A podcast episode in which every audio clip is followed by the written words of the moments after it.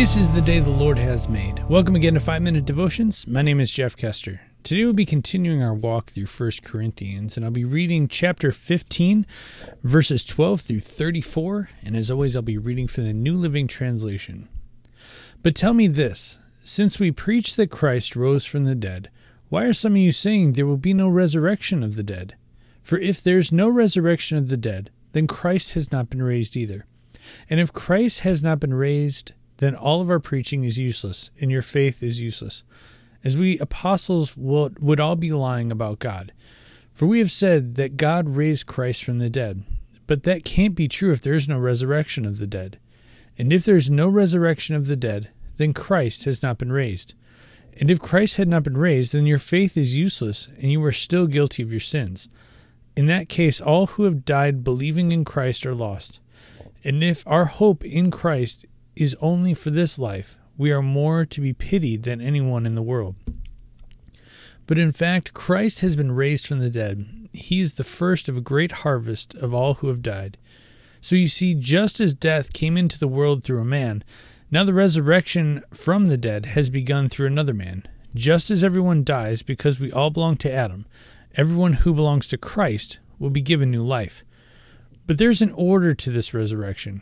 Christ was raised as the first of the harvest. Then all who belong to Christ will be raised when he comes back. After that, the end will come, when he will turn the kingdom over to God the Father, having destroyed every ruler and authority and power. For Christ must reign until he humbles all his enemies beneath his feet. And the last enemy to be destroyed is death. For the scriptures say, God has put all things under his authority. Of course, when it says all things are under his authority, that does not include God himself, who gave Christ his authority. Then, when all things are under his authority, the Son will put himself under God's authority, so that God, who gave his Son authority over all things, will be utterly supreme over everything everywhere. If the dead will not be raised, what point is there in people being baptized for those who are dead? Why do it unless the dead will someday rise again? And why should we ourselves risk our lives hour by hour? For I swear, dear brothers and sisters, that I face death daily. This is as certain as my pride in what Christ Jesus our Lord has done in you. And what value was there in fighting wild beasts, those people of Ephesus, if there was be no resurrection from the dead? And if there is no resurrection, let's feast and drink, for we die tomorrow.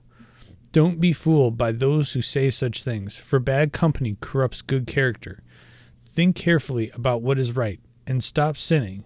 For your shame, I say that some of you don't know God at all.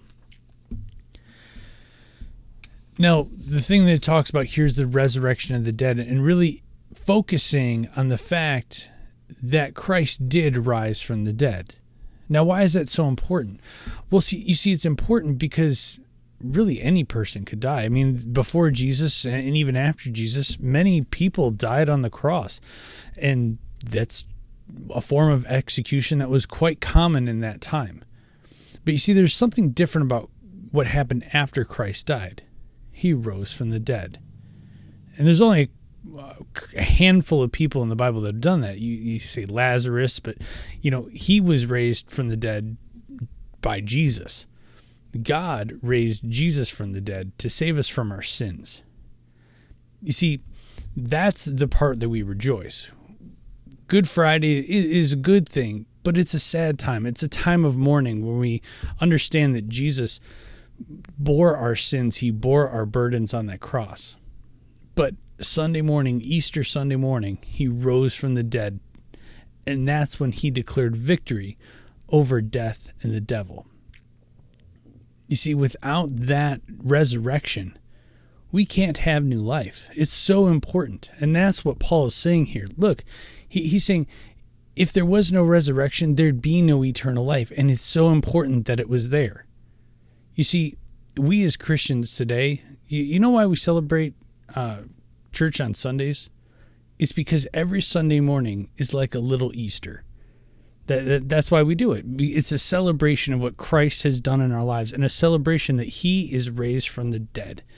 So think about that. Every Sunday when you go to church, it's not just a time to listen to a message or sing some songs and then go about your day.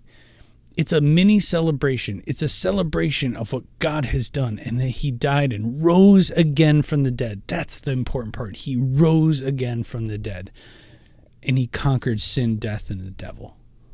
Let's pray. Heavenly Father, thank you for all that you've done in our lives. Thank you for dying on the cross, but most importantly, thank you for rising from the dead and defeating Satan so that we can have eternal life with you forever. It's in your name we pray. Amen. Remember, you're a loved child of God. And how will you echo Christ today? We'll see you tomorrow.